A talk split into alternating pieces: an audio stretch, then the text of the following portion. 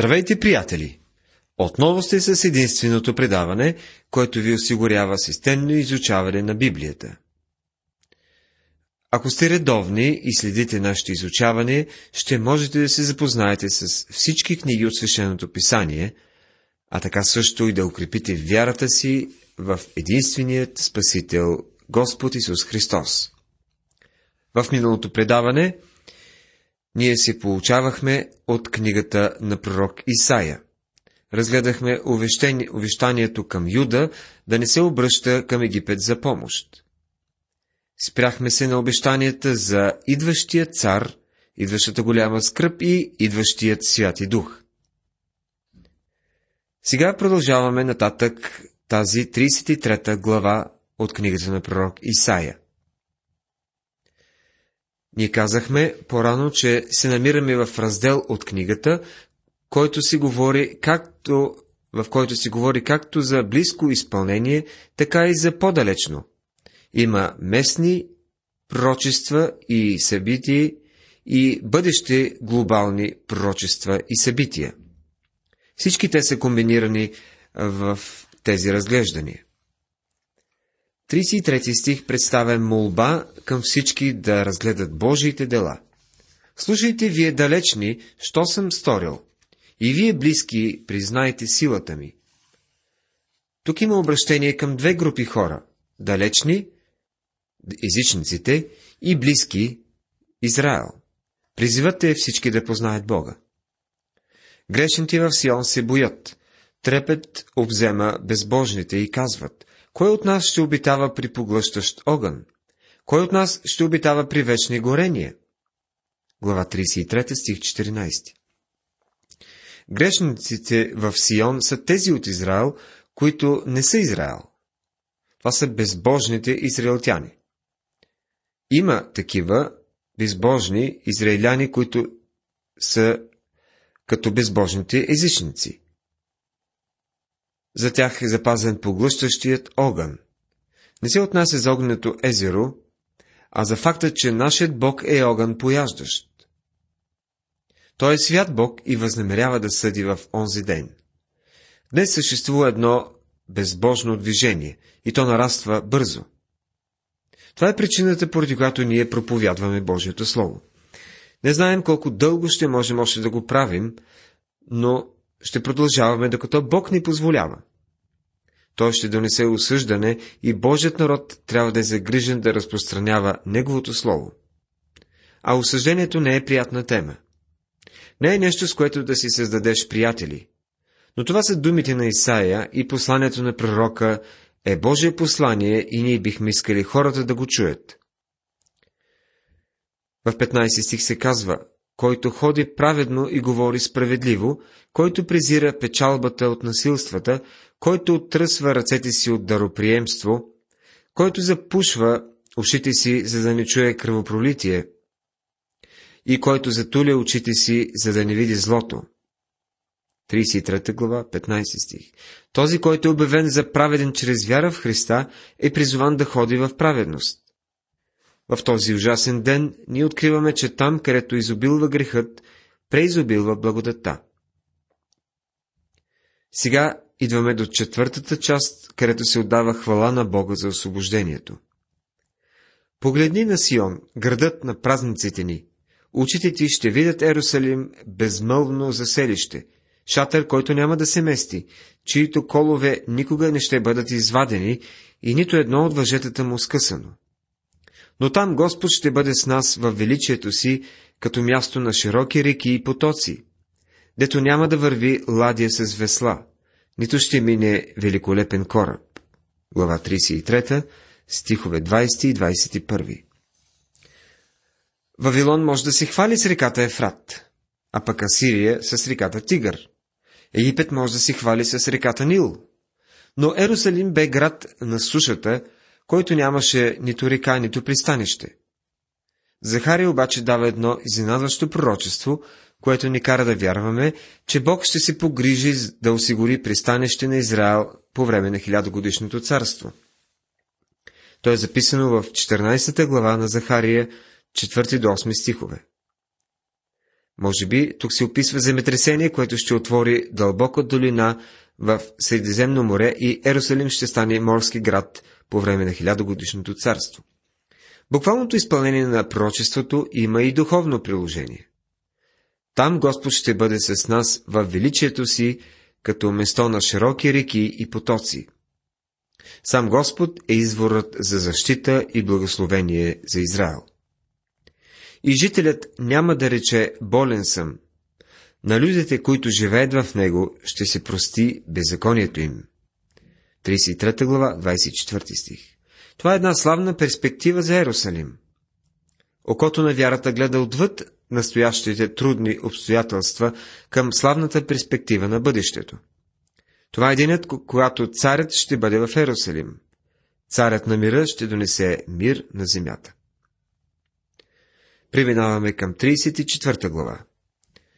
В нея се описва последният сблъсък в света – битката при Армагедон. Тази глава завършва частта, която можем да наречем царство, процес и програма, чрез които се установява трона на земята.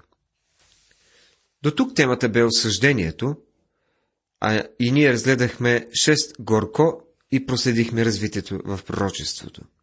Видяхме местната ситуация, при която говорише Исаия, и след това наблюдавахме как той се придвижва към по-широка област, като гледа през вековете към времето на осъждението. Тази глава е в контраст с философията на света. Човекът очаква с собствени усилия толкова много да подобри този свят, така че да изгради една утопия с главно У. Той планира да доведе хилядогодишното царство, макар че може да го нарича с друго име. Човек си мисли, че е в състояние да, си, да се издигне със собствените си сили.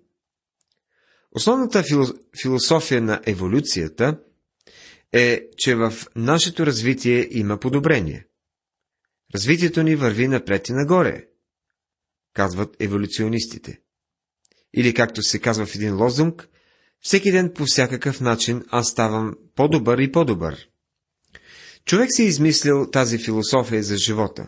Той си мисли, че ние вървим към нещо, което е по-велико и по-добро. Божието Слово също гледа напред към едно чудесно бъдеще за тази земя, но то не е резултат от човешките усилия. Всичко, което човек е постигнал далеч от Бога, идва под неговото страшно осъждение. Всички дела на човека противоречат на Бога и в крайна сметка влизат в конфликт с него. Този конфликт ни се представя тук при битката на Армагедон. Грехът на човека в крайна сметка ще бъде ръководен от човека на греха, който ще се опита сам да установи царство, и това царство ще бъде периода на голямата скръп. Той ще може да завърши само с идването на Христос на земята, за да установи своето царство. Тази глава гледа изцяло към бъдещето. А сирийците вече са изчезнали. Делич дава следното изявление и то е точно. Казва, цитирам, ние чувстваме, че сме отнесени от сцената на историята и сме пренесени посред последните неща. И тези глави са последните стъпки, които изкачва пророкът към височината, на която се издига от глава 400 до края на книгата. След падането на Асирия и когато тъмнината започва отново да се събира на хоризонта, Исаия се откъсва от своето време. Краят на всички неща стават все повече и повече негов дом. Всичко това трябваше да подготви пътя за откровението на тайната на въплощението на Бога. Приближете се, народи, за да чуете, и внимавайте племена. Нека чуе земята и това, което е изпълва, светът и всичко, което се произвежда от него. 34 глава, първи стих. В първата глава на книгата на пророк Исаия, втори стих, Бог призова небето и земята за свидетели на неговото съждение върху народа Израел. В тази глава пък Бог призовава само народите на земята да бъдат свидетели на последното осъждение на народите. Защото Господ негодува на всичките народи и пламенно се гневи на всичките им множества. Обрекал ги е на изтребление, предал ги е на клане. 34 глава, 2 стих. Обърнете внимание на думите, които са подбрани, за да, си, за да опишат осъждението. Негодува, гневи, обрекал на изтребление, предал е на клане. Това са възможно най-силните изрази, които могат да се използват. Осъждението е всеобщо и то е жестоко. Това не е само отеснението на Якова, но то е време на родилните мъки на земята. Нашият Господ говори за това време на страдание, което не може да бъде сравнено с нищо в историята на света. Печатите, тръбите и чашите с язвите в книгата Откровение подсилват и потвърждават това. Дали го вярваш или не, земята върви към Божието осъждение. Вместо чудесен ден за грешния човек, идва време на осъждение. Като се оглеждаме около нас в нашата съвременна цивилизация, всичко, което виждаме, ще попадне под осъждението на Всемогъщия Бог. В трети стих се казва, също и убитите им ще бъдат разхвърлени, и смъртта от труповете им ще се дигне, и планините ще се разтопят в кръвта им. Това е ужасно описание и доста отблъскващо. То потвърждава това, което Господ каза, когато беше тук и което книгата Откровение учи относно идващото осъждение на земята. Много хора се съмняват в това, което се казва в тези думи. И това ми напомня за един случай, когато се развилня един страхотен ураган.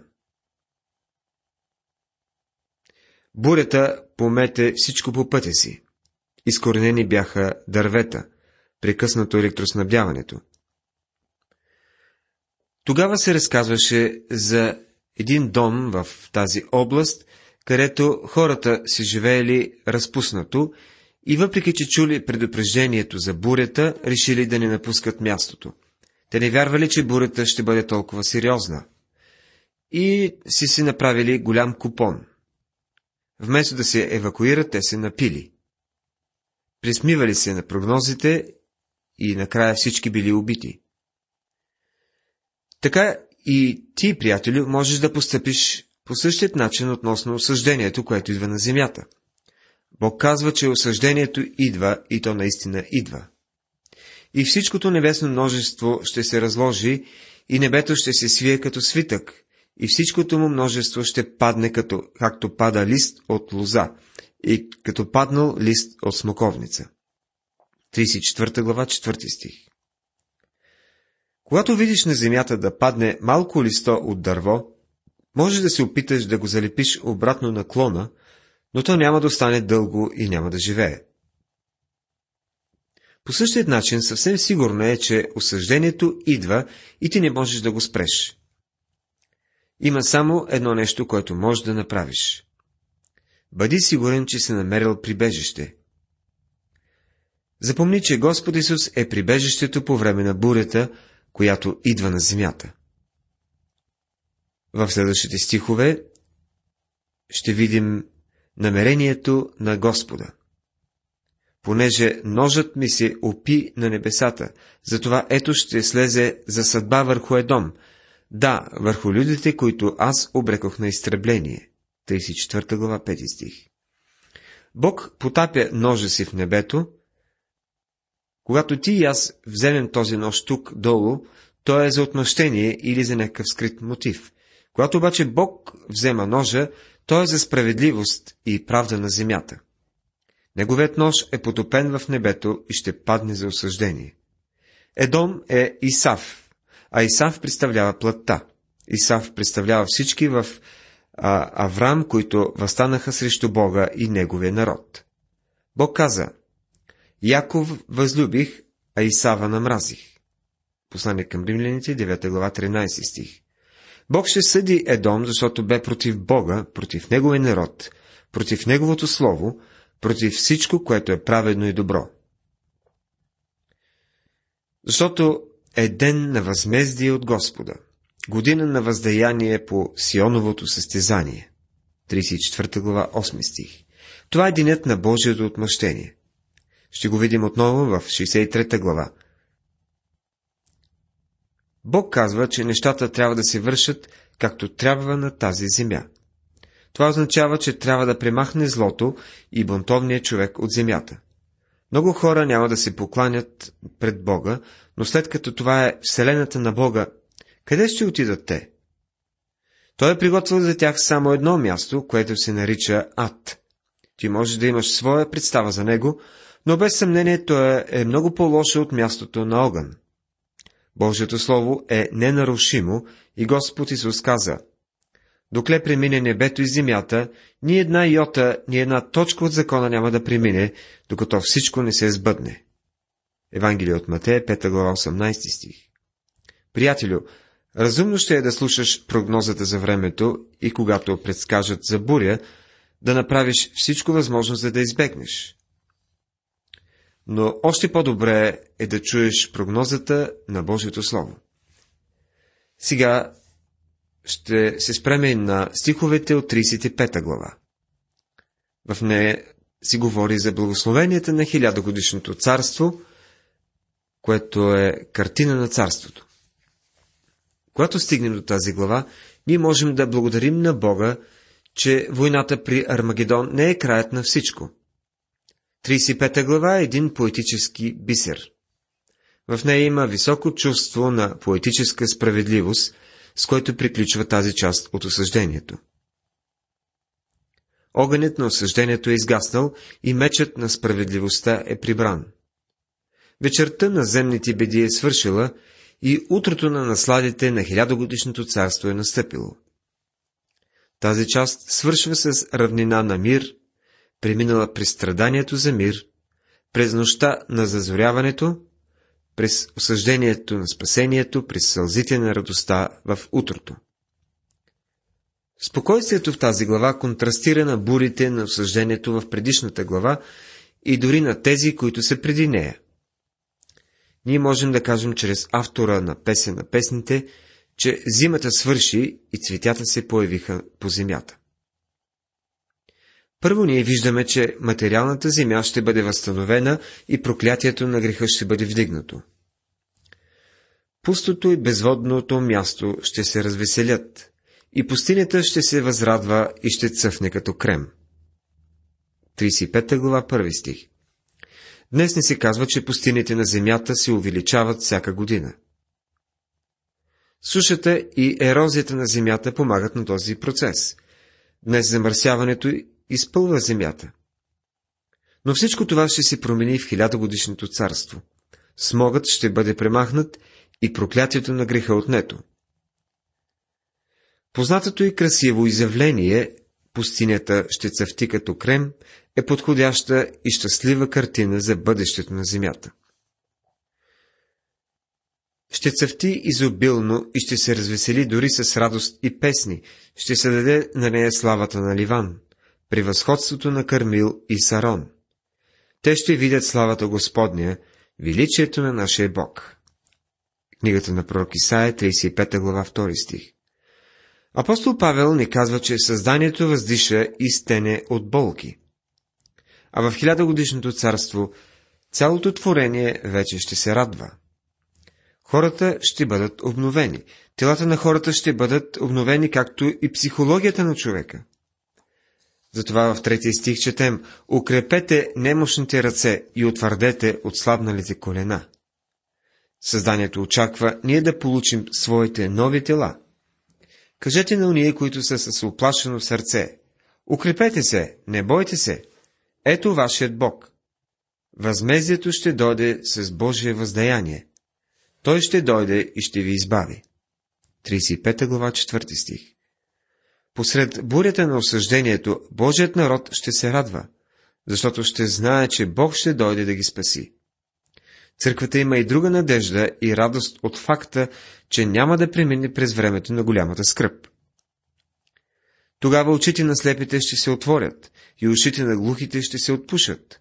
Тогава куция ще скача като елен и езикът на немия ще пее, защото в пустата земя ще избликнат води и потоци в пустинята. 35 глава, 5 и 6 стихове. Всичките болести и бедствия и страдания са резултата от грехът на човека. и те вече ще бъдат примахнати в това царство. Нажеженият пясък ще стане езеро и жадната земя водни извори. В заселището, дето лежаха чакалите, ще има зеленина с тръстика и рогоз. И там ще има друм и път, който ще се нарече път на светоста. Нечистият няма да мине през него, но ще бъде само за тях. Пътниците, даже и глупавите, няма да се заблуждават по него. Лъв не ще има там, нито ще се качи по него хищен звяр. Такъв не ще се намери там, но изкупените ще ходят по него. Глава 35, стихове 7, 8 и 9. Това е една чудесна картина на земята по време на царството. И накрая ще видим членовете на Божието семейство, които ще се върнат в Сион. Виждаме духът на земята, т.е. човекът ще бъде обновен духовно. Изкупените от Господа ще се върнат и ще додат с възклицание в Сион. Вечно веселие ще бъде на главата им, ще придобият радост и веселие, а скръп и въздишане ще побягнат. Глава 35, стих 10 Можете ли да си помислите нещо по-хубаво от това? То включва не само Израел, но така също и изкупените, които ще влязат в хилядогодишното царство на земята. В Захария 14 глава, 16 стих четем. А всеки, който остане от всичките народи, които са дохождали против Ерусалим, ще възлиза от година на година да се клане на царя, Господа на силите и да празнува празника на колибите. И ако някои от домочадията на света не възлизат в Ерусалим да се поклонят на царя, Господа на силите, на тях не ще има дъжд. Можем да кажем заедно с стария поритан Ричард Бакстър, който се изразява така. Бързай, Спасителю, за времето на своето завръщане. Не се бави, иначе надеждата ще напусне живите. Не се бави, иначе земята ще се превърне в ад и твоята църква ще бъде превърната в прах. Побързай, ден на Възкресение, когато гробовете, които са получили гнилост и задържат не друго, а прах, ще ти върнат славни звезди и слънца. Твоята изоставена невеста казва Ела. Цялото създание казва Ела, Ела, Господи Исусе. Цялото създание въздиша и стене в болка, очаквайки разкриването на Божиите синове. Край на цитата. Уважаеми приятели, така завършва първата главна част на книгата Исаия с всички благословения, които носи хилядогодишното царство. Нека Божията благодат и мир да бъдат с вас. В следващото предаване ще изучаваме глава 36.